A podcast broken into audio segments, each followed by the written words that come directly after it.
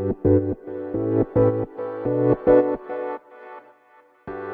はようございます。なつきです。今日は書けない人をテーマにお話ししていこうと思います。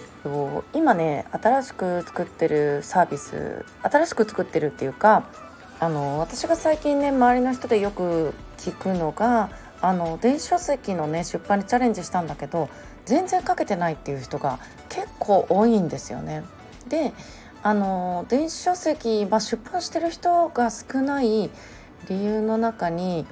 まあそのまだね取り組んでないっていう人の方がまあ圧倒的に多いんですけどもその中でもやはりその電子書籍講座で学んだにもかかわらずまだ書き始められてないっていう人が結構多いんですね。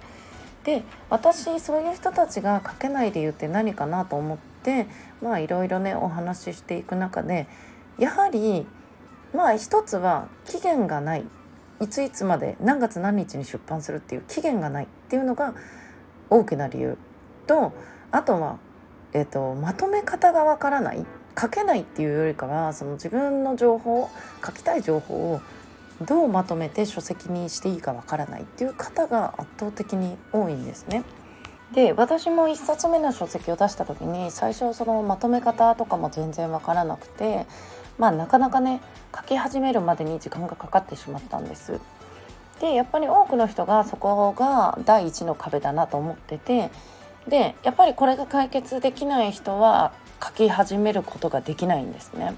でそこでややっぱり無理だったって諦めちゃう。で私はなんかそういうね電子書籍にそういうなんか嫌なね思い出を残してほしくないからそういう人でもね絶対にあのねあの時間かかってもいいから出版してほしいなっていう思いがあるんです。でじゃあやっぱり一人じゃねなかなかそこスタートできないんだったらやっぱりそこをねサポートをして一緒にね進んでいくような形でねできたらいいかなと思って今考えてるんですね。でやっぱりこれもあのメンタルがあの大きく影響するんですけどもそのまあ電子書籍も、まあ、ある意味コンテンツになるので、まあ、そのコンテンツを作る時って、まあ、私ねずっと作ってるけど本当にね孤独との戦いなんですよね。でそこをいかにその自分と向き合ってできるかっていうことになるんですよね。でやっぱりここに向き合えないとか自分でねうまく整理できないだとかこう一人で作れないとかっていう人もねやっぱり多いと思うんでどうしてもその対人のビジネスになってしまう。で私このオンラインの良さってもちろん対人もありだしリアルでね会って関係築くももちろんありなんだけどもそれとは別であの自動でね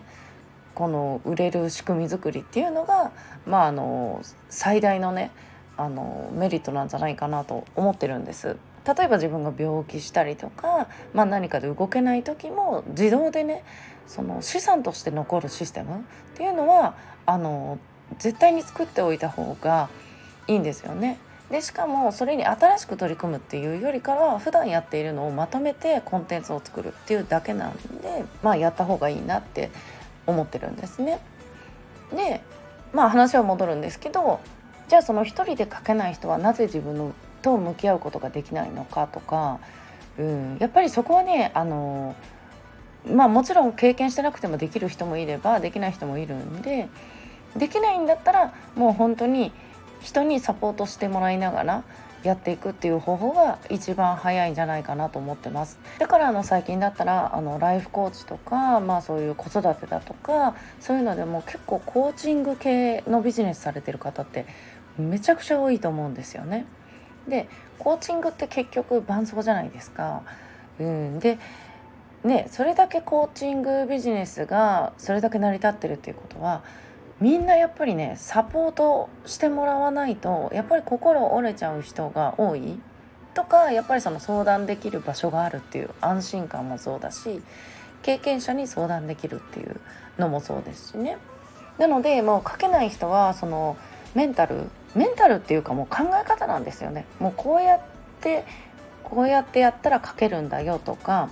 まあその人なりにその人それぞれでそこの引っかかってる理由っていうのは違うと思うんだけども、